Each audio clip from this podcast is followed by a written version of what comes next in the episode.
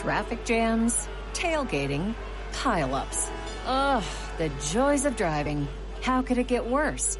The federal government wants to have a say in what you drive. That's right. The Biden administration's EPA is pushing mandates that would ban two out of every three vehicles on the road today.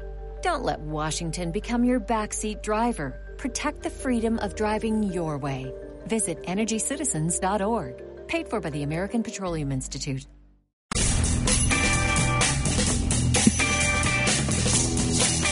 Good afternoon. Um, if you are foolish enough to. What's wrong with her? What's wrong with her? Jackie, she's freaking out. Is it personal or professional? She's jumping up and down. We have a. Should I call paramedics? What's going on out there? Is she okay? Just tell me she's okay. She is okay. All right. Just jumped up and down like she either won the lottery or uh, uh, is getting divorced. I don't know what the hell's going on. All right. Anyway, hello. Uh, look, um, there is a God. There is God. One God, Son Jesus, and I'll tell you how I know. How I know. Any atheists out there? Uh, there are a million ways to prove that there is God, but I'm just going to give you my latest example the banana. Have you eaten a banana lately? They, it's the perfect food. Are you telling me this just happened by accident? A banana, and this banana that I just had is from Costa Rica. How do I know? It's got the Del Monte sticker on it, and it says Costa Rica number 4011 with the little UPC, I guess if you scan it at the register. Somebody sent this from Costa Rica. I spent 15 cents on it. Somebody somehow is still making money on my cheap little banana, which is the most amazing food in the world. This is all figured out. I'm telling you. The economy, too. The economy, you think man is to, responsible? Okay, what's going on now? Seriously, she's she's having a nervous breakdown. I need to know what's going on out there. All right, find out. Is she getting fired? Are they calling security? What? Am I? Uh, anyway, you know what I mean. I hope about the food that we get to share. I'm going to find out what's up with this uh, emotional employee.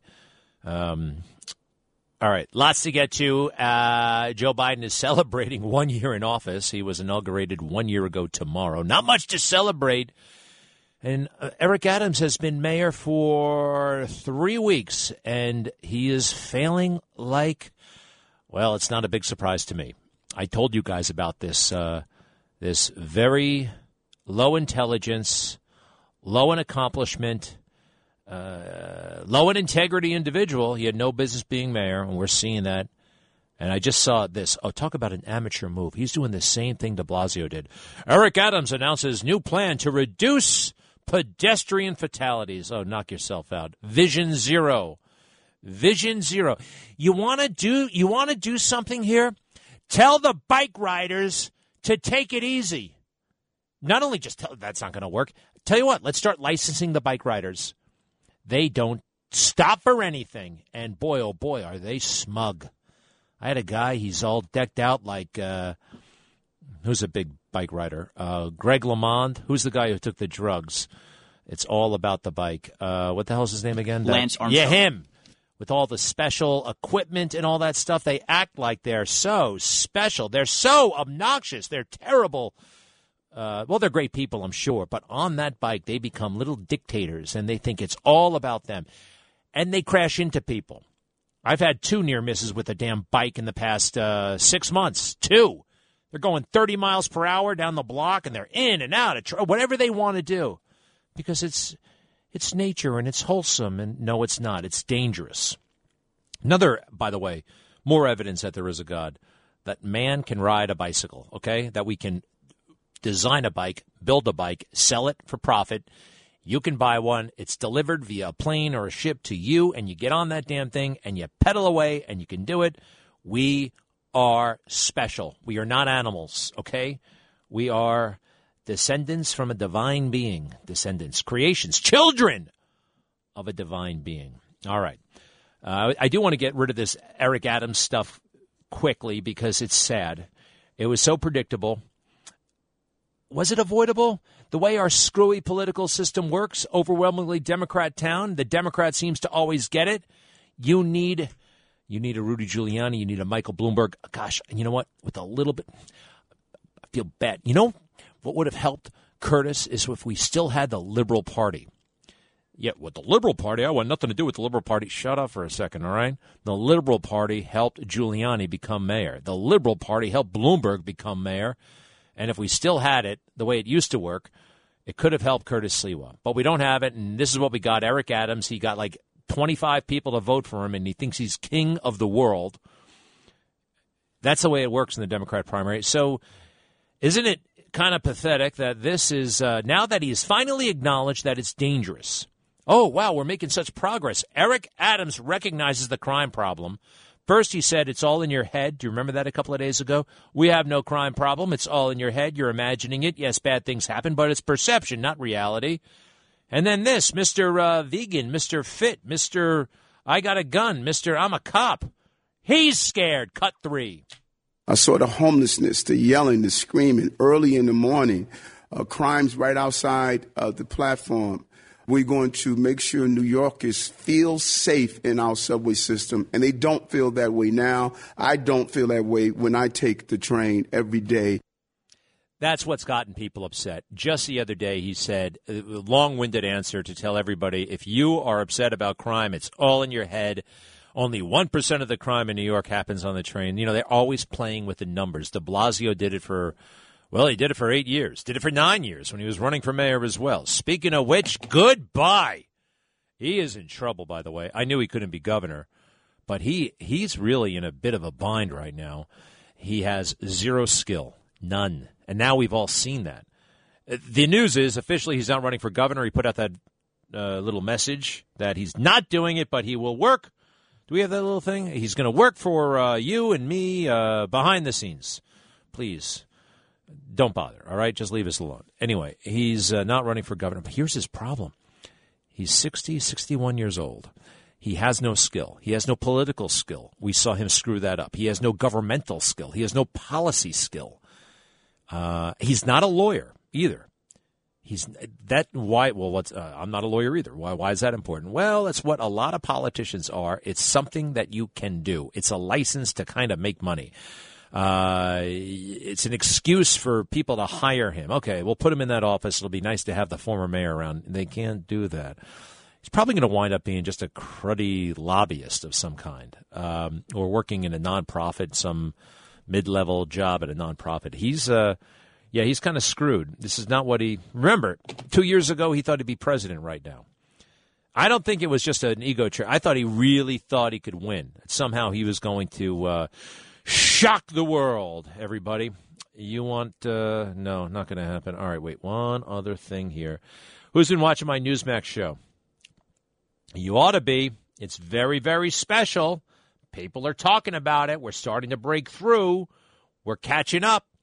You know, the they came after us. They tried to soft cancel us, but it didn't work, and we are back. We took a bit of a hit. We were on fire for a while, took a little bit of a hit, and now we're coming back and it's important because no one else is pointing out what we're pointing out. By the way, what is the mainstream media concerned about right now? A bunch of fake boogeymen. I hate boogeymen, but I don't care about fake boogeymen. What are the fake boogeymen? It's the issues that Joe Biden continually hits us over the heads with. January 6th, police are terrible people. That's a phony issue. That's not even true. White supremacy, you got to worry about that. Uh, global warming. Uh, oh, all that voter suppression that's going on. All that stuff is absolute nonsense. Okay, it's not happening. They say it's happening. It's all they talk about. It's all they think about. If it's not happening, they're going to pretend it's happening because they can score political points that way. More power, more money. Meanwhile, the real things that we have to worry about, that we're being faced with, the threat of Islamic extremist terrorists. They're out there. The guy just took over that damn synagogue. The FBI actually said out loud, We do not believe that this is a terrorism related. what are you talking about? The FBI, Federal Bureau of Investigation, try Federal Bureau of Incompetence, the Federal Bureaucracy Incorporated. They took, they're taking all of their, what a bunch of wimps. Seriously. I know there are great agents in the Cleveland office, maybe, uh, maybe in the Long Island office, but at headquarters. And that Christopher Wray, as Trump said, you can keep him. You can keep him. Hey, here's a story for you you may not have heard. A couple of years ago, we got a very interesting call in the Kelly household. Ring. Hello, is Ray Kelly there? I'd like to talk to him. This is the president. Ray, how you doing? You know, Ray, I think you'd be a great FBI director. I really do. Yeah, you should think about it, Ray. It'd be great. We're having fun down here. Great, awesome um, uh, idea by the president. Yes, he floated by my dad. Are you interested? Yeah, sure, I'm interested. Guess what happened next? Well, to be honest, I'm not exactly sure. Uh, I have a feeling uh, that a guy whose name rhymes with Chris Christie didn't like that idea. At the time, he had Trump's uh, ear. That a couple of other swamp Republicans, for whatever reason, wanted Christopher Wray to have the job. Well, there he is. And that happens when you're president. You got all these people around you all day, all night. They're all telling you stuff. You can't tell what their agenda is. Now, Trump, unlike a lot of uh, politicians, did not spend his entire life, you know, working, dreaming of being the president. He was creating a mega brand. He was building buildings. He was changing the world. He wasn't planning on a presidency. And he shouldn't have been. He wouldn't have been Trump if he had been thinking all the time about what am I going to do as president? How do I become president? Who will I pick when I get there? That's what swamp guys do. Anyways, not a swamp guy. So when he first got there, yeah, there were some bad picks. He relied on the swamp, and the swamp screwed him. Swamp really screwed him over. So uh, anyway, that's uh, that's the FBI for you. What else is really happening that they're not talking about? Uh, this bail reform stuff bad. That guy who killed that girl allegedly in Los Angeles at that furniture store had been arrested like 15 times in 2020. Uh, no bail for you. Hey, zero respect for the police. That's paying real dividends, real negative dividends now. Hey, who's watching all this? These are real problems, by the way, not that phony January 6th crap. Vladimir Putin is watching and sees how weakened we are, and you know what he's going to do? He's going to take his troops and he's going to march into Ukraine. I can almost guarantee it at this point. Tony Blinken gets on the phone and says, oh, We'd prefer you not to do this. And don't forget anti Semitism. Anti Semitism in Congress, overt anti Semitism. It's happening, it's real, and it's going unchecked, certainly by our weak cowardly politicians and a corrupt media. Be right back. Greg Kelly, the latest breaking news and opinions, entertaining and informative. Hey, is it possible we've been looking at weight loss in the wrong way? Leading experts right now at the Skinny Center, they're up in Westchester. They've helped thousands of people shed from five pounds to 125 pounds. So, what is their secret? Losing weight is an internal process. Often we look to make outside obvious changes like dieting and exercise with the hope that's going to bring about, you know, a slim new you. We're often disappointed. Now, my weight loss transformation started from the inside. The doctors at the Skinny Center, they take an in-depth look at what's lurking on the inside and pinpoint biological changes that might be stopping you from losing weight. With the results of my testing, they were able to identify steps I needed to take to protect my health and manage my weight for the long term. Give them a call today. They are great people, very, very nice. 914 703 4811. 914 703 4811 or go to theskinnycenter.com. That's theskinnycenter.com. This is the Greg Kelly Show.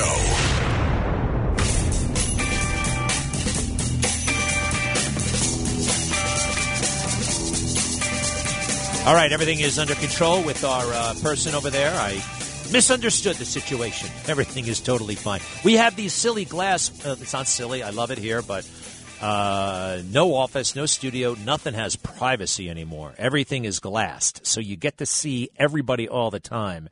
All offices are like that now. You either sit in a great big pen uh, with everybody. Thanks a lot, Bloomberg uh, or you have, even if you're the boss of the whole company, you're in a fishbowl. Everybody can see everything. in my day, I've had an office or two. I had a couch in my. I had a, I had a couch. I had a refrigerator. I have what they call a man cave. It was beautiful, and nobody could see in. I could get undressed there. I could take a nap. I could do whatever I. Well, you know, within reason. I was at work, but still, I liked that system. Uh, and I told you I was thinking about making a man cave in my new uh, dwelling. We moved recently. Now, here's the thing about that. I've been thinking about it. A man cave. You know, when I was in the Marine Corps, all these guys, a lot of them, if they had uh, kids and a wife, they'd buy a house right away. I was really impressed and also like not too jealous because that was a lot at 25. A wife, a kid, and a house a house with a yard and a front yard, a backyard, and the uh, gardening and all that stuff you got to do with the house. And they're doing it all. But one thing they all had, they had these little special offices, but they called them man caves. You know, only daddy goes in there and he's got all of his neat stuff. He's got his special TV. He's got his model planes. We all had these model planes, pilots, you know, um, you know, sports paraphernalia, all that stuff. And I kind of always wanted one, but there's something about it that didn't feel right at the same time. And then I finally put my finger on it. You ever hear of uh, Sebastian Maniscalco? He's a very funny comedian. Um, he was like doing it for a long time, and then I think he broke out what three or four years ago, maybe. Anyway, he has this routine. He reminds me of a slightly cleaned up uh, Andrew Dice Clay. Is are they a little bit alike, maybe? So he's like, "Oh, you know, everyone, all my friends are talking about the man cave. Oh, you got your man cave with your little cooler and your special little TV for watching your sports? Yeah, your little room, your little cozy room. Yeah, that's nice. You know, my dad, uh, when we were growing up, he had a man cave too. Yeah. You know what we called it? The house.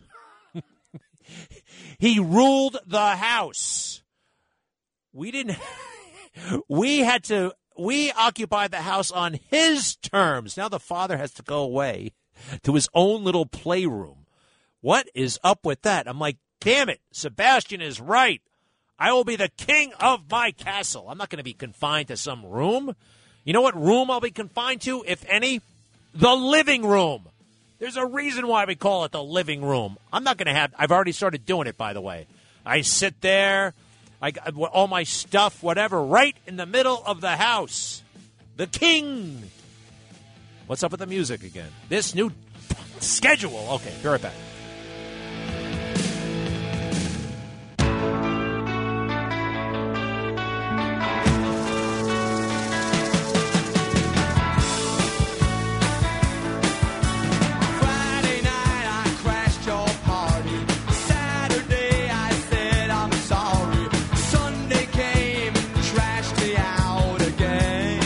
That's, uh, of course, Billy Joel. I like the music. He's a bit of a horn dog in all these songs, if you really listen, you know? It's always about some reluctant girl that he's uh, cajoling into hooking up with him. Anyway, he's a genius. I know that. Um, he really is a bright guy, and he's living among us. I ran into him once at uh, a restaurant downtown. It was very cool and he seemed to have some vague idea of who I was. I was extremely flattered. Uh, one other thing about Billy Joel, I hate to bring this up, but it's interesting to me, uh, and it's actually in a weird way inspiring. He tried to commit suicide in the, like the 1970s before he got really famous. He was all hung up about some girl, and I think he swallowed turpentine or something like that. Maybe it wasn't a very serious attempt, but it was an attempt. Can you imagine if he had gone through with that? Anyway, never, ever, ever worth it. My goodness gracious, get help. Talk, talk about it. Um, it's, uh, but everybody gets down in the dumps, some more than others. And uh, you know how I feel about the way to. Uh, hey, I went to a psychiatrist many times. I uh, I took I took lithium, xanthium, you name it. I took it at one point or another, under a doctor's guidance. Okay, I wasn't a pill popper, but nothing really worked until I started reading the Bible. Uh, it's uh, now, am I perfect? Absolutely not. You know, there's somebody listening out there. Wait a second. I heard what that guy. I know. No kidding. I am a person, but I am a lot better thanks to him. Capital H. Capital H. All right. Um, we were. Oh, I do want to tell you this real quick, just before you go thinking that Joe Biden is actually running the country. I mean, the good news, in a weird way, is he's not. Yes, he has tremendous influence, and all this nonsense he's talking about has a real world effect on day to day lives, but he's not actually running the country. Have you ever been to the White House? Have you ever gotten a tour of the White House? Uh, if you have, most likely you did not get to see the West Wing. Now, I actually, not to brag, worked at the West Wing between 2005 and 2007. I was a White House correspondent. I was the third ranking White House correspondent. I was like the perpetual fill in, which meant I went there basically three days a week. It was very cool, but it got to be just a job like any other. I flew on Air Force One about mm, maybe a dozen times or so. Got to uh, travel the world with George W. Bush. Traveling the world with George W. Bush really wasn't all that. I mean, yes, you travel in style. Going to India was about as hard for me as going to Brooklyn, even easier. You literally just walk on the plane, and then you, the bus is right there when you get off a special bus, not just some airport bus. I mean, special. And you're in the motorcade. You're in the presidential motorcade. They whisk you right to the hotel. There's food everywhere. And when you're on the plane, you can kind of do whatever you want. You don't have to buckle up your seatbelt. It's crazy. You got to stay in the back of Air Force One. They don't let you just mill around the place, but it's a beautiful first class setup in the back of the plane for the reporters. Um, I am surprised that W even. at one point, I was surprised he even got off the plane. I mean, we went all the way over to India. We were there for like four hours. I mean, he had he had a cup of coffee and left.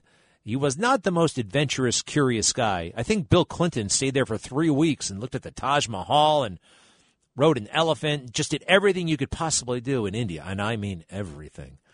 Uh, but uh, W was not that guy. Anyway, I worked there for a bit, and in the West Wing, it's not the nerve center of the country. You ever watch The West Wing, that TV show? Oh, thousands of people running around and the operations center and the phone's always ringing. It's not like that. Um, picture a like a Marriott conference center or like if you've ever been to a law firm, like a moderately sized law firm, maybe even a small law firm in in say Nassau County or New Jersey, you know, a suburban law firm. That's the vibe. That's what it looks like. That's what it feels like even. And then you go into the situation room. Wow, that's when they got all the screens and all the all the secret stuff. No, they got a table. They've got a table. And they got some chairs yes, there's a TV or two, but and some wires, and you can plug anything in, but it's just not all that. It's it's really so. What do they do all day? Well, they plan to do things, and they give speeches, and they talk about, and they try to get the bureaucracy to do what they want them to do, and that's hard, by the way. But they do influence the national conversation. It's just not as operational as you might think. Running the country is really not applicable. And what does Joe Biden do? What does he talk about? Like that nonsense I was telling you about. All these phony boogeymen, January 6th, uh, white supremacy, global warming, uh, you can't vote, it's too hard to vote. Oh, police, terrible threats, systemic racism, all of that nonsense, while ignoring Islamic terror, uh, the Taliban running Afghanistan, um, zero respect for the police, Putin on the rise, anti Semitism everywhere. They're ignoring all of that stuff. Well, that doesn't matter because the government's taking care of it, right? I mean, they're on it, even if Joe Biden isn't. No. They are taking their cues from the Biden administration. All of these agencies want money, they want stuff. And Joe can actually give them that stuff. It's a weird game. Uh, the bureaucracy kind of runs itself. They don't really need the president. They want the president. It's just it's all kind of murky. So the stuff that he talks about actually does have an impact. Hey, by the way, I looked up. Uh, Merrick Garland has given three major speeches this year. One on January sixth, one on the threat from white supremacy, and one on the threat of uh, Republicans trying to prevent people from voting. All three of those things are fantasies, and our Justice Department is consumed with that stuff. See the problem? Now, when Donald Trump was there, what did he talk about? Border security, national security, kicking China's ass. I mean, big, big stuff. And they hated that. The swamp doesn't want anything to do with that stuff. We want to get along with our adversaries. We want, uh, uh we want to make some money here. Oh, speaking of which, the worst person in the world on television is uh, Nicolle Wallace. Maybe I shouldn't even bring her up because she's just not a factor, but she is a Republican and she is liberal as all hell. She was never really a Republican. What do they say? Republican in name only? She is that, a rhino. You can look her up online, Nicolle Wallace, a thousand pictures of her flirting with George W. Bush, just being one of the boys. Oh, I just love being one of the boys. She was a, a communications uh, stenographer or something like that in the Bush White House. Got to make all kinds of connections, lied about the Iraq War, spun it. We're winning. We're fighting the terrorists there, so we don't have to fight them here. Remember that crap in Iraq? Oh, don't get me started on Iraq because then I'll have to go back to Afghanistan because we blew it in Afghanistan thanks to George W. Bush, who now says the greatest threat we face is uh, from Trump supporters, from MAGA. He said that. He said that. He said it on September 11th, 2021. That's how much they hate Trump. It's all personal. They don't like how Trump got a Jeb.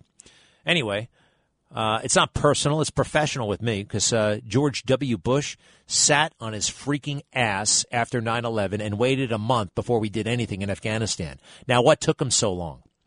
You know, we could have had stealth bombers there before the sun went down. We could have had stealth bombers there before the damn sun went down on September 11th. We knew it was Al Qaeda. Instead, we gave him a one month head start. Now, why did we let him? Why?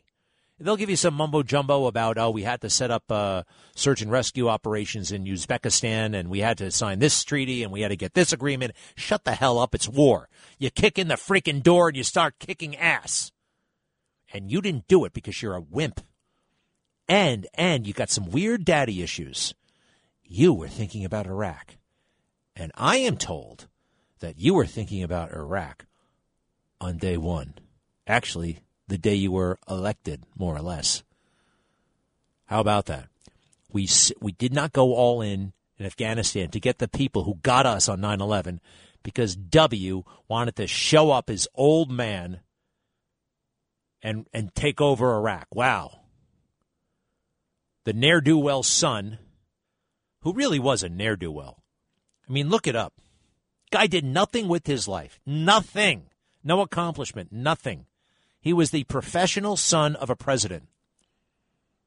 And, uh, well, wait a second. He got himself elected governor of Texas. Big freaking deal. He was the son of a president. If you're not a drug addict, you should probably be able to become the, the, governor of whatever state you're from. Hey, look at the Bidens. Uh, one son's a drug addict, and he's uh, making money in all kinds of funny ways. He's leading the drug addict life. Sorry, I hope he gets help. Hope he fixes that, but it's true. And what did the late Beau do? He wasn't a drug addict. He was actually seems like a pretty squared away guy. That squared away, I don't know, but he got himself elected state attorney general of Delaware. That's what happens when you're the son of a vice president. You get those opportunities, or you can make them happen. Uh, so W becomes governor of uh, Texas, and right away they start talking about him. This is presidential timber, even though the governor of Texas has like nothing to do. It's a part-time job. It's all optics. It's all a silly, warped, corrupt game. Really is. And the one guy who saw it for the silly, warped, corrupt game that it is was Donald Trump. And the people, though, who love playing that silly, warped, corrupt game, i.e., the swamp Paul Ryan, people like that. This guy's going to screw everything up. Hey, by the way, I'm looking at Andre Leon Talley, style icon. Uh, what was he really known for? Vogue magazine, his association with Anna Wintour. I met him a couple of times. I was always thrilled to meet him because I saw him in the in the you know society pages, Vanity Fair. He's always out and about, and he comes in. I used to call him Andre the Giant not very original, but the guy was like humongous. He was like six seven. He was huge, and he was also big. And let's face it, in girth. And he wore that cape, but somehow, whatever it was, was it a muumuu? Whether he wore this, he wore, I don't know, a blanket, but it looked cool. And uh, he was all right. When I first met him, I thought he was Jamaican or something because he had this voice. and uh, he always wore he has all cool sunglasses too. And he used to drop by Good Day New York, and uh, just a very cool guy, a real artist, open minded, wasn't judgmental. And you know who he hung, hung out with? Donald Trump and Melania many times. It's back when New York was cool, when we weren't all so uptight. I heard Greg is a real Trumper. If you don't mind, I would prefer if Greg did not attend the party. We hear he's saying very divisive things on his television show and I'm getting that by the way. I love it. I didn't like them anyway. I, I, did actually. I, I like people. I, I love people who disagree with me. Uh, but the other side lately, I don't know what the hell it is. They just went nuts, and everything's personal now. Very, very personal. Granted, I just really unloaded on George W. Bush, didn't I? Yeah. Hmm. Uh, yeah. Sorry. Well, it's true. God darn it. He started the war. We didn't have to fight. All right. Is it? Is it? It's time. All right. Be right back. This is the Greg Kelly Show.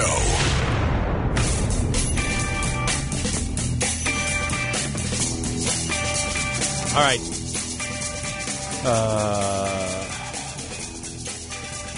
somebody sent me a link to the "Be True to Your School" song by uh, the Beach Boys. Number one, boy, oh boy, the Beach Boys are over. Nobody talks about them anymore. I mean, that music is done. And the other thing, I never really understood that "Be True to Your School" stuff. Um, especially when it came to college. You know, I paid to go there, or actually, my parents did, um, which I, by the way, did not appreciate adequately. I really didn't. Nobody, you know, youth wasted on the young.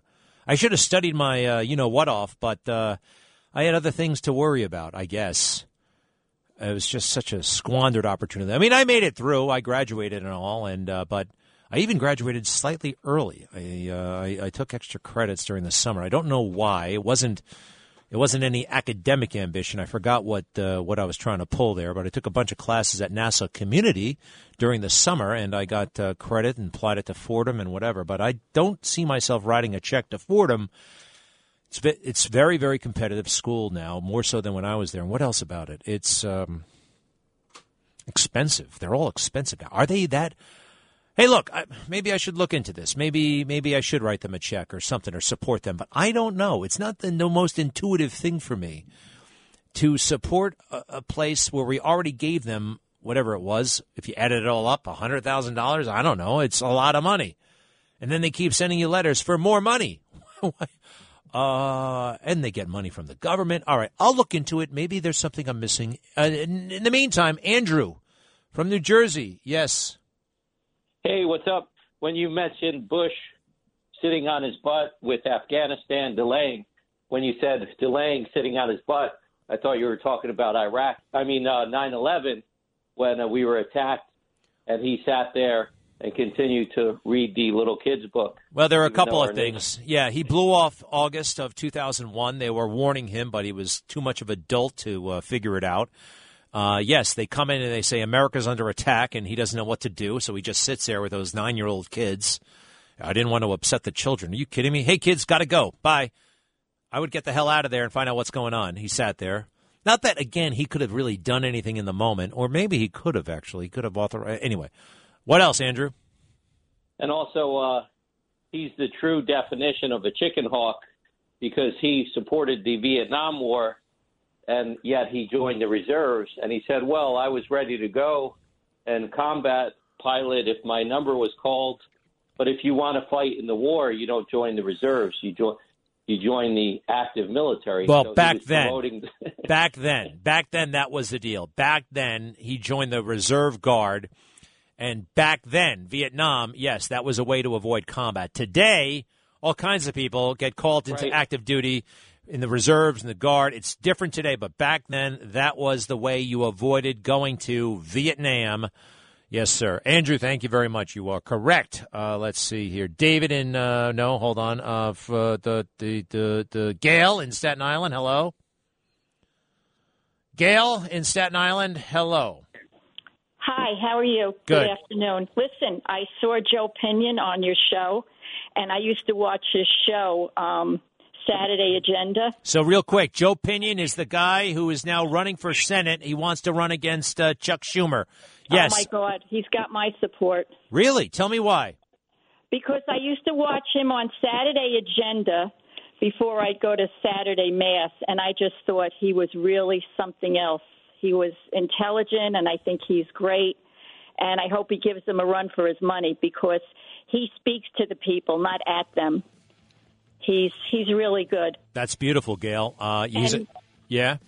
Oh, and I was going to tell you that my second cousin was um, appointed under um, President Reagan as the first uh, general uh, general inspector of the Department of State, and he served under three presidents. Inspector General at the Department of State under Ronald Reagan, Bush, and Clinton. How about that? Uh, pretty cool, Gail. I'll pass it on to Joe Pinion. Actually, he listens to this show. It's the music time. Well, they already already played it, so I'm way over. Gail, thanks for that. Best to your uh, your cousin there. We'll be right back. And their Democrat allies for this and so many other horrible crimes that have really come to the fore. The spike we've seen over the past what year, year, and how many years?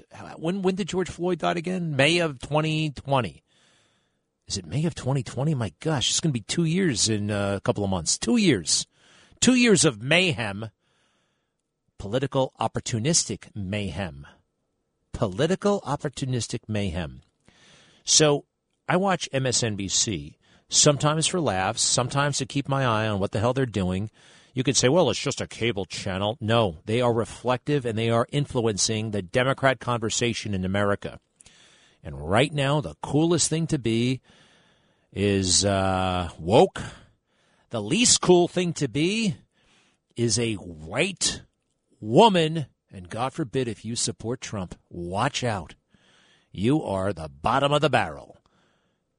They say America has no class system, no caste system. Oh, yeah. Oh, yeah, we do. Oh, yes. And white working class women are at the bottom of the heap. And that has had a uh, the demonization of white women.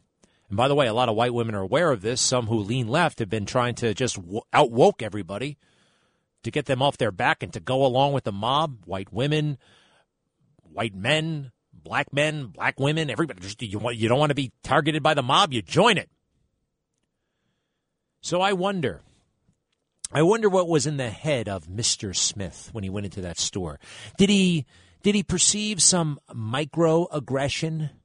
Because I'm told that just existing and just talking in my uh, patriarchal Western way, I am committing microaggression after microaggression, and I am a product of systemic racism, and therefore everything is inherently racist. Uh, critical race theory teaches that everything is racist. Paying for something at the store is racist. Did something trigger Mr. Smith? Something about this young, beautiful woman, Brianna? Because if you literally watch primetime TV on MSNBC, and I don't think something tells me this guy didn't have cable, but it's in the air. It is everywhere. The culture moves, it takes its cues. It's still, they call it the elite media, and I don't like that, but it is still true in that they influence so much, so many. Not necessarily many viewers. They're being crushed by Fox News. But they influence the establishment from corporate America to academia to, and academia is influencing all of this too at the same time. There's so much going on that says if you're white, step back. If you're white, be woke, and you'll be off the hook. Go along with this stuff. Don't ask too many questions. It's really happening and it's really bad. Listen, I love Dr. Martin Luther King's message. Don't judge people on the color of their skin, make it about the content of their character. Isn't that great? Isn't the way it should be? Hell, yeah. You know what? It's a good thing that we gave that guy a day. What why not? That's a great message. Now, Joy Reid, I have a feeling, will not be uh, around for much longer because she, as crazy as MSNBC is, Comcast still has a couple of feet in the real world. She works for Comcast ultimately. NBC Universal, I believe, is under Comcast, and they're headquartered in Pennsylvania. That's the real world. And they see this woman, this crazy racist woman, saying horrible things offline and online. Okay? She said horrible things about gay people, horrible things about Jewish people, now horrible things about white women all the time. You know, they say if you question the election results of uh, 2020, and I do big time, I have all kinds of concerns about what happened back then. You're inciting violence. That's not true. No. But if you come out and say, and openly mock a white woman for crying, as she has done, you know what she calls it? She calls it white woman doing the white womaning thing. White womaning. It's a verb. It's a thing, or it's a subject and a verb, or maybe it's a gerund. I don't know. Uh, I hold them responsible. Hey, what about Karen? The Karen culture they created. And you know, if you're a white woman and you stick up for yourself, hey, I get into it all the time with people. I'm sorry. You know, this is New York. Big deal. It happens. Pushing, shoving, you know, it's uh this is the big city. You're supposed to stick up for yourself. You're not supposed to be wimps. You're not supposed to be, ooh, I'm sorry. I didn't want to I didn't want to offend anybody. The worst thing, you know what? You know, if you really want to be powerful in America, be offended. If you are offended, ooh, you can run with that. There's money to be made. There's promotions to be had. You can get somebody fired and feel important for eight seconds. You, yeah, being offended, especially if you are a offended uh, person of color. Oh boy, watch out! Watch out. Um, tonight I'm working on something that's kind of interesting, actually. Eric Adams last week said that uh, the White House should apologize because Trump called it the China virus. Remember that? Do me a favor, find that for me. It's not it just just last week. One of the many stupid things he uttered. Number one, Biden's the president now, so why is he going to apologize? And he said the White House should apologize for something that Trump said. And by the way, what Trump said wasn't racist. It wasn't even anti-Asian. It was nothing. It was fine. We name viruses for where they come from. Lyme disease comes from Lyme, Connecticut. The Ebola virus comes from the Ebola River in Africa. Legionnaire's disease. They named it for some Legionnaires convention I don't exactly know what Legionnaires are. I think they wear the funny hats. It used to be a thing, like one of those civic groups, but uh, it's no longer a thing. Um, that's what we do with diseases all the time. China virus is totally fine, especially now that we know that it came from that lab in Wuhan, and especially now that we know that Fauci paid for gain of function research through a, an intermediary. Yeah, that really happened. American money helped pay for this dumb thing this horrible scourge. Uh, so anyway, oh yes, oh yes. So remember when Trump was in there, he was trying. They were trying to say that he has fueled all of this anti-Asian hate. Now it's a total scam. That's why one of the first things that they did, Kamala and Joe, they ran down to that massage parlor shooting in Atlanta to see if they could make it a political issue, to see if they could actually make it a white supremacy issue even though everybody said it's not has nothing to do with white supremacy. This guy's a nut job. This guy's a sex addict. This guy's all kinds of weird things. The FBI even had the nerve to say it. The sheriff even had the nerve to say it. Shut up. We don't want to hear it. This is white supremacy. And they went down there to. The, well, anybody with a um, computer. Anybody with a cell phone can do a little bit of research and look at all of the anti Asian hate that has happened. And by the way, it is a thing there are an inordinate number of Asian people who have been picked on and harassed and attacked and killed because of their ethnicity. Now, for reasons that I don't understand, most of these attacks have been perpetrated by black men, sometimes black women. Most, not all, but most. Why is that? I'd like to know more about that. Or at least I'd like to stop hearing that this is some sort of white supremacy thing because that's a phony boogeyman. And when you talk about the fo- phony boogeyman and you go looking for the phony boogeyman, the real boogeyman is going to come and get us. It's really true. This is really this is real world stuff. This isn't some game anymore. This isn't some silly show on cable TV. Our whole way of life is at risk. Is going down actually. Something very twisted and weird is happening. Quite frankly, you can call it the culture wars if you want. It's more important than that. Hey, I know some of you don't like Donald Trump. I happen to love the guy. I think he's great on policy. I think he's great. Uh, I like the style. I like the in the face stuff. I, I miss the tweets. I like those. But let's pretend for a moment you're listening to the show and you don't like Trump. And I can understand that. I do. People, you know, the manner, his demeanor, and, you know, it's not for everybody. But go back and look at the stuff that he was trying to get done border security, enhanced national security, our economic security. He wasn't talking about silly, trivial, not even substantiated things. January 6th, systemic racism. All right, let's pretend for a moment there's systemic racism. What are you going to do about it? First of all, what is it? It's a. You know what they want to do? They want to throw everything out everything.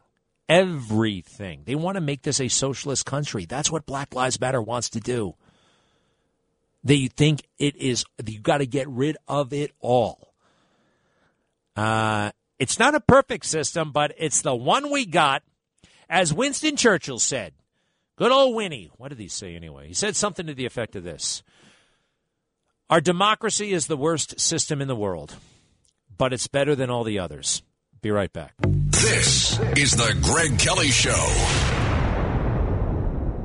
When some loud bragger tries to put me down and say, Yikes.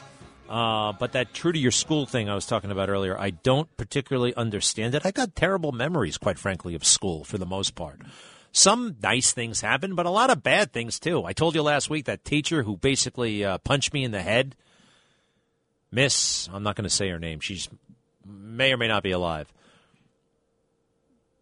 And she had a bad day. I don't want to single her out, although uh, I should.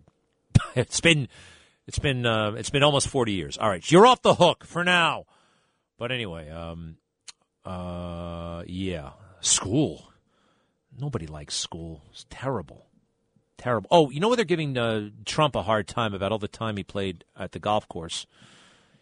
Uh, Joe Biden spent one quarter of his presidency in Delaware, and that's a lot of time. And we don't know what he's doing in Delaware. My personal uh, theory is he's got a unique hospital set up at that beach house in Delaware. Uh, he's getting a special, who knows what, drip because he's got all kinds of issues. But uh, I don't know. I don't know what's going on there, and uh, we don't know who's coming or going. So, uh, oh, and if you criticize that, what do they say? Well, Donald Trump spent so much time at the golf course. Here's what they leave out Donald Trump was a professional golf course uh, person, uh, designer of golf courses, owner of golf courses. You ever hear about business being done on the golf course? He took the leader, the prime minister of Japan out to play golf. That's where he works on people. That's where he gets stuff done. That's where you bond, by the way. That's where things happen. Um, and he plays like a maniac. It's not relaxing. He like he just goes so fast. We all know he has lots of energy. He's got to burn that energy off somehow. Uh, you know, I mean, I, so I'm totally fine with it. It's it's obviously work. His mind, he can't turn his mind off. I, I, I really believe that. He's just like he's wired differently from most people. I mean, this is a compliment. I mean, like there's something unique about him physiologically. He is different from most people, forget presidents, people. Physically, he's a different specimen. Operate operates a higher frequency, different frequency. I don't know what's going on there, but there's something going on, and it's good. It's an advantage. So I don't think he's ever relaxing. Now, when Obama went to the golf course, guess what? He did it to get away from people. Because as the people closest to him knew and said publicly, Barack Obama didn't like people. Barack Obama had no use for people. Nina Tanden, I think her name was, she was a senior economic advisor, said this to the New York Magazine out loud how weird it is that this guy became president because he doesn't like people. It's pretty interesting. He didn't like politics, he didn't like people. He was lazy. Nobody talks about this. Obama was lazy. He went home at six o'clock. You know, it would be one thing if he spent 50 years in the Senate, knew how it operated, and just had the whole place wired. He spent two minutes in the Senate, didn't know a damn thing, didn't know anybody. So he should have used every little ounce of his energy and whatever ability he could muster to for us.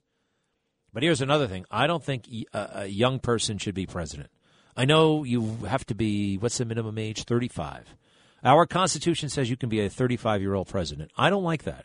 I'm not saying change it, but here's the problem: when a young man is a young man or a woman well, I'm going to stay with men on this one. I think we are programmed, especially if we have young children, to do whatever it takes to get resources for the children. Our priority, our biological impulse, primal force is to take care of the family. And when that's going on, as it was in Obama, and this is not unadmirable or this is fine, he could not put the country first. He couldn't. I could tell in the way, believe it or not, I could tell in the way he walked. He was never that into us. He was a little bit embarrassed by America, believe it or not. All right, I got to go. Uh, only for a bit, though. I'll be right back. This is the Greg Kelly Show on 77 WABC. Uh, telephone time. Oh, I don't believe it. It's Jamal from the Bronx. Happy New Year to you. What's going on, buddy? First of all, Happy New Year to you. I was forced to call you and say Happy New Year by my family members because they're crazy about you and they miss you on the radio. That's number one. Well, my best to all of them. Okay, now we get to the part where you hate me. What's going on well, there? No, I don't. I don't hate you. You keep saying I hate you. I dislike your opinion, and I have to make a correction. Last time, me and you, we had a great conversation, but the next caller accuse me I don't know.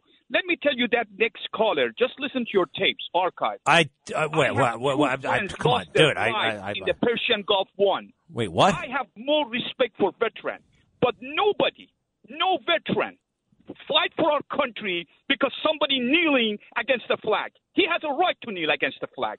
And I want to make this clear to your listener. Wait a second. He doesn't All right, wait, what wait. the The, the, guy, I have no idea. So you're all right, you're saving. You're angry at the guy who oh, No, called not. up the I'm last time. caller. I never be angry. My, I promise my family member You I will have a nice discussion with you. All right, no, I know, but well, you sound fired up. All right, can we agree on that? You're not angry. You're fired up, but you're fired up not at me. It was the guy who came on the phone after you, which was roughly five weeks ago. Six weeks ago. Okay, All right, just I All need- right. Happy New Year to you and your family, especially you have a great family. I wish always the best for you, your producer, and everybody else. But I want to ask you one fa- uh, uh, one request and one favor. Uh oh. Why Yes. we're talking about Obama or Hmm. Trump or let's talk about the president I vote for. I am a little bit disappointed what he's doing. So let's talk about present. Forget about the past. That's what we should do. And I appreciate for one thing you do always. What? You're you always say I'm a opinionated person. And I respect you for that. None of the people in CNN, uh, Newsmax, Fox News, MSNBC, they say that. They consider themselves journalists. They're not journalists. And what happened to your Chris Cuomo? I was right on that too. Uh, well, Jamal, you and I have made a lot of progress. Let's face it, we we started this relationship in a different place, and now I can feel it. You don't hate me. You even like me. You don't like my ideas, but I can live with that. I can What totally. happened to burn, What happened to burning the Black Lives Matters flag? I told you I would raise money for you. Wait, uh, you did? I, uh, let's talk cash. What do you have in mind here? Wait, what? You're gonna, you? Remember, you said to me that you're gonna raise, you're gonna go and have a burning uh, Black Lives Matters flag, and I said I will raise the money for you, Oh, and I will send it to you anonymously to your place, to your radio stations. Uh, the money intrigued me. I don't want to get in Greek that trouble. owns- even the Greek owns the radio station has more money than you and I. That's true. He's a great guy, John Catsimatidis. Well, Jamal, listen, do me a favor. Say hi to everybody in that family of yours. Great people, and it is good to hear from you. Thank you, pal, very much. Here to you. Take care. Um, no, great guy. We used to go at it, and uh, I mean, look, he still gets uh, fired up, but that's good. We like it. Uh, I think I got to find somebody who now really good old fashioned doesn't like me. I have a feeling Wendy has her grievances. Wendy, in uh, where are you, Wendy? Hello. Oh, hey there. I'm on my way home. actually. Oh, well, that narrows it down. Uh, okay, you're on your way. Where? Uh, well, I just finished a teaching job in Queens, and I'm on my way out to Long Island. Very so good. My day is done. Good for you. What's up? So anyhow, just want so I want to say that we probably should consider raising that younger age of 35 for being president, because back in the day when they wrote all those rules and guidelines, our 35 year old was way more mature than a 35 year old is today. Uh, well, uh, yeah, that, that- that varies from 35 year old 30 to 35 year old, don't you think? You could you could still be living in your basement at 35 years old. Yeah, I know, but You they know, probably- had families. They had that back Right, then too, like- Wendy. Wendy, they had uh, they had nitwit 35 year olds back then. I think what you're getting at is Yeah. life expectancy was a lot shorter back then, so 35 was like almost middle age, maybe. Right. But what I'm saying is that people progressed in their life cycle at earlier ages. They got married earlier. They had jobs earlier. They had more responsibilities. That's true. We- Kids are going to college at 18. At 18 years old, they were having kids. No, it is amazing. You look at. Uh, I was just ripping on the Bush family. George H. W. Bush was a fighter pilot, shot down in World War II at the age of 19, 20 maybe at the latest, and he was married. And, and George W. Bush was already in the picture. It was incredible what Yeah, they so did. what- yeah, I don't think they're going to budge so that age. 19-year-old do? They're not going to move that age. They're not going to move it. And let's face it, there are some. There's some 35 year olds who have their act together. Wendy, hey, real quick, what was it like in school today? It was a challenging day. I got thrown into a class that I was totally unprepared for. But I pulled through, and I fooled the kids, and everything was okay. I love it. The teacher was unprepared, and one of them admitted it. What was the Well, uh, issue? in, Why in did? all fairness, in all fairness, I was a substitute today, so we get to do whatever it is they throw at us. Oh So yeah. if you want me to do algebra, I'll do algebra. You want me to do What'd you have to do today? Math factors, I'll do that. What'd you do today?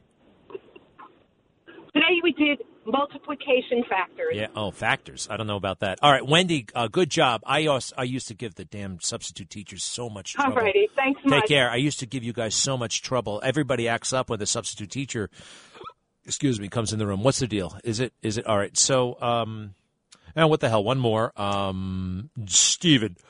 Excuse me. Gee whiz. Uh, Steven in New York. Hi. All right, G Man.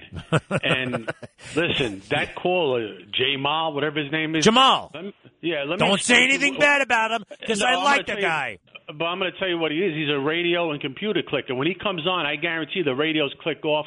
People don't want to hear that nonsense. Truly, I'm telling you. Look at the ratings when he calls in. Now, when I call in, the ratings go up. But first, let's- we, we always evaluate uh, how Yeah. the, the listeners respond to the callers. Right, Uh, there's a lot of data on that. Steve, give him a break. I like that guy. I like you too. So what's up? All right, before we get to the meat and potatoes, let's just lighten it up a little bit, all right? Uh, you yeah, know, Val- sure. listen, Valentine's Day is coming, and for the past year, Ann Coulter's been running around saying she's in love with the Adams family, with Adams, the mayor, right? So I think Saturday Night Live has got about a month to put together a skit for that, okay? Now let's get to the meat and potatoes. She. Doesn't say she's in love with the guy like romantically. She uh, she thought he was the least offensive Democrat. There are a lot of things that Ann and I disagree with. By the way, she's not a big Trump person. I love Trump. So uh, anyway, you think that would be a funny skit? Okay, uh, we'll see. What else? Uh, but you don't live in her head, kid. But listen, the thing is, um, in New York City, the crime and everything. Uh, unfortunately, this has been going on for years now. This is all nonsense. But what's going to happen? It's happening now.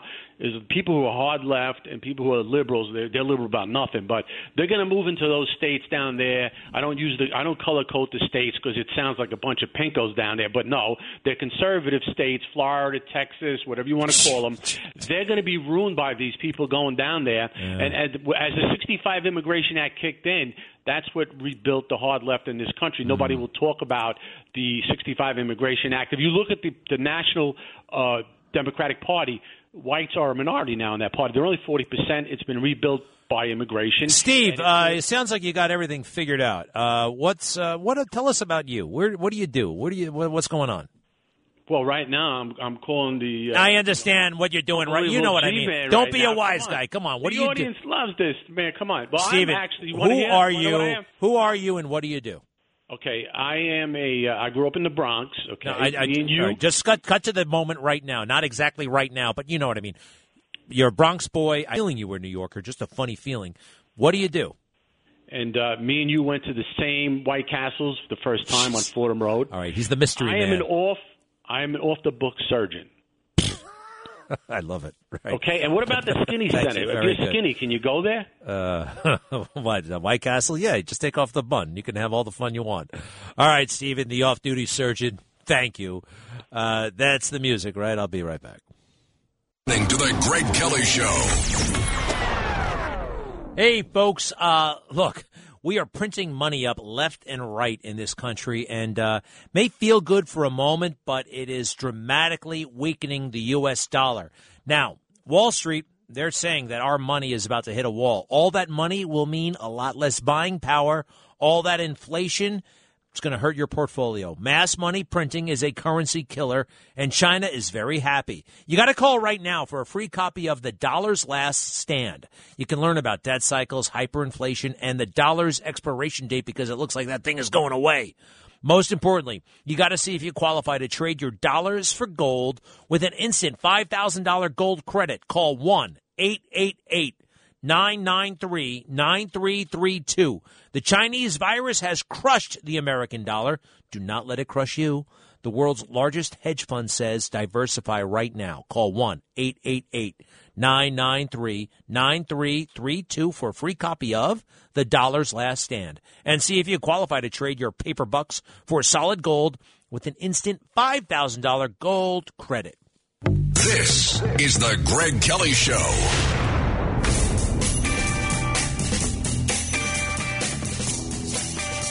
It's really a shame. The Trump family, they are great people. And uh, Eric Don Jr., Ivanka, uh, Barron, and uh, Tiffany, they've never been in trouble with the law. Uh, they're just, they're literally Eric, Ivanka, and Donald Jr., international men and women, international business men and women.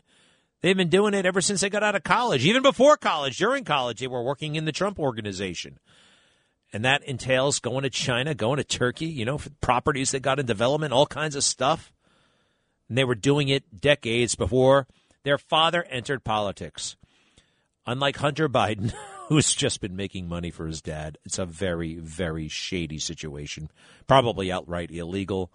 And now that he can't influence peddle and do all those crazy, shifty things, he goes into the art business. So, it makes perfect sense that the swamp investigates not Hunter, but the Trump children. This is, uh, you know, Letitia James. She's going after the Trump kids and Donald Trump. She said she would, and she's doing it. I think this is such a is travesty the word, um, an abuse of power by Tish James.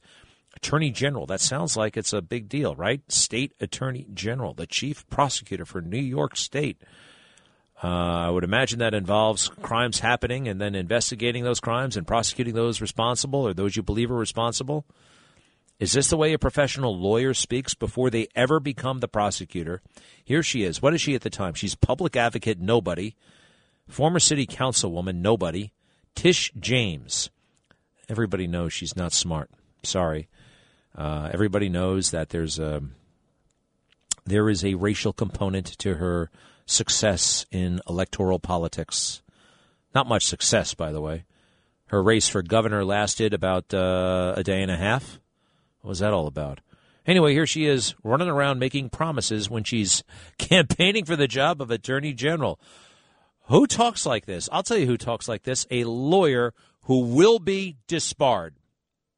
Will you sue him for us? Oh, we're going to definitely sue him. We're going to be a real pain in the ass. I will never be afraid to challenge this illegitimate president. We need to focus on Donald Trump. We need to follow his money. What is fueling my soul right now is Trump. This illegitimate president. I look forward to going into the office of Attorney General every day, suing him, and then going home. Uh, wow, that's what she promised to do as a candidate, and she's doing it.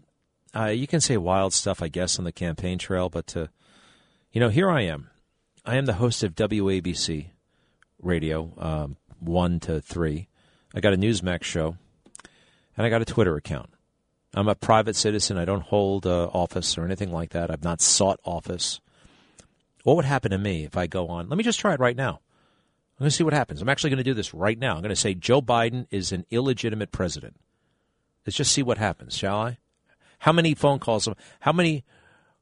What's going to happen? I, I have a feeling something's going to be something bad could happen. But what the hell? All right, this is an experiment.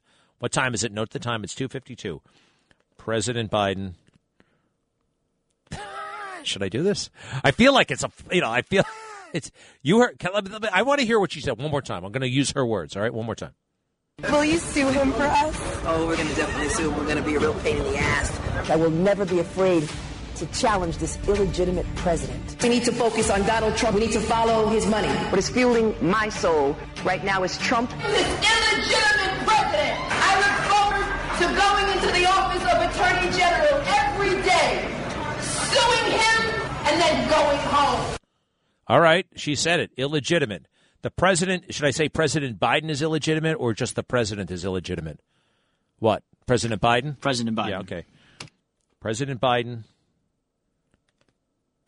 is illegitimate. I'll write it like five times to make everybody really scared.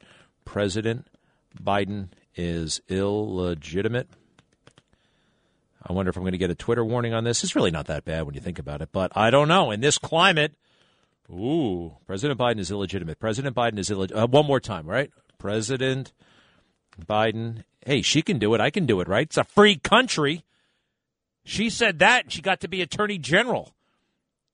I say this, I'm probably going to go have to see uh, uh, human resources or something like that. I don't know. We got a pretty cool re- outfit here. I'm not saying, you know, but let me just see what happens. President Biden is.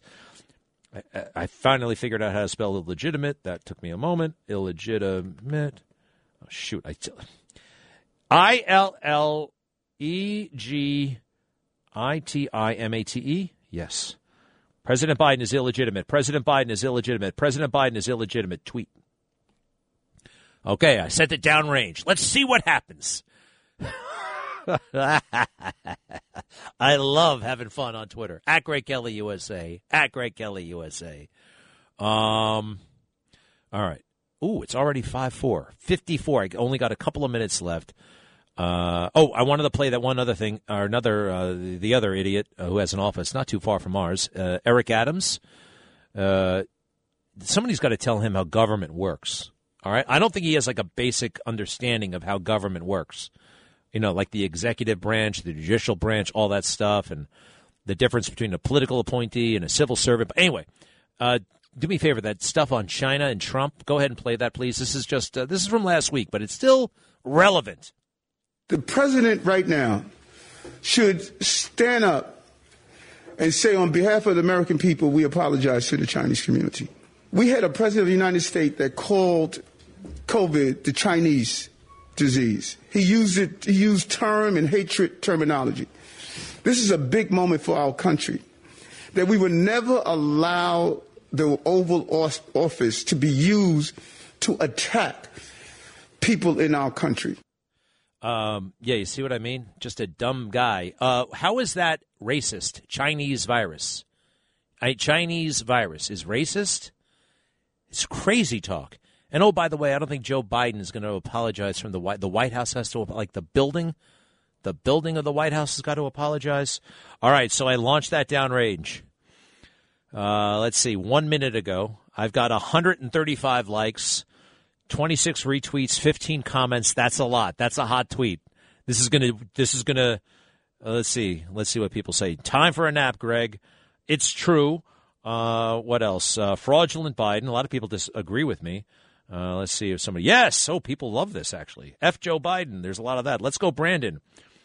Uh, you suck. Okay. There's plenty of that too. At Greg Kelly USA. At Greg Kelly USA. If you want to see what all the fun's about. Uh, Susan in Brooklyn. Yes. Hello. Yeah. She on the phone or what? What's going on? Take yourself off. Yes. Hi, Susan. Hi there. Oh, Greg. Listen, um, I know there's just a couple minutes left, but I did see your interview last night on Newsmax with um, Dr. Oz. Yeah. Who I um, I'm a very big fan of him as an integrative uh, medicine doctor. Yeah. Very talented, but I was very disappointed at his lack of um, emphasizing the um, he's talked about Fauci, but the biggest thing is about the the uh, how he banned and blocked all the um, therapeutics that could have saved. I wouldn't be disappointed. many I wouldn't. I wouldn't be disappointed with Fauci's with his answer. He says he wants to challenge Fauci to a debate. He also said he should have been dismissed. I mean, you know, I had other things to ask him about other than Fauci, so I thought his answer was great. I mean, more time, I'm sure he would have gotten around to it. Uh, don't worry about that. He's great. And if you're in Pennsylvania, folks, I don't know. I, I think the guy's great. You got an opportunity to send a superstar to the United States Senate. Uh, oh, it's time already. Okay. I got to go across the street to the Newsmax operation. Thank you for listening. Uh, the show is on tonight at 7. And uh, at Greg Kelly USA, at Greg Kelly USA. Thank you, everybody. Bye bye.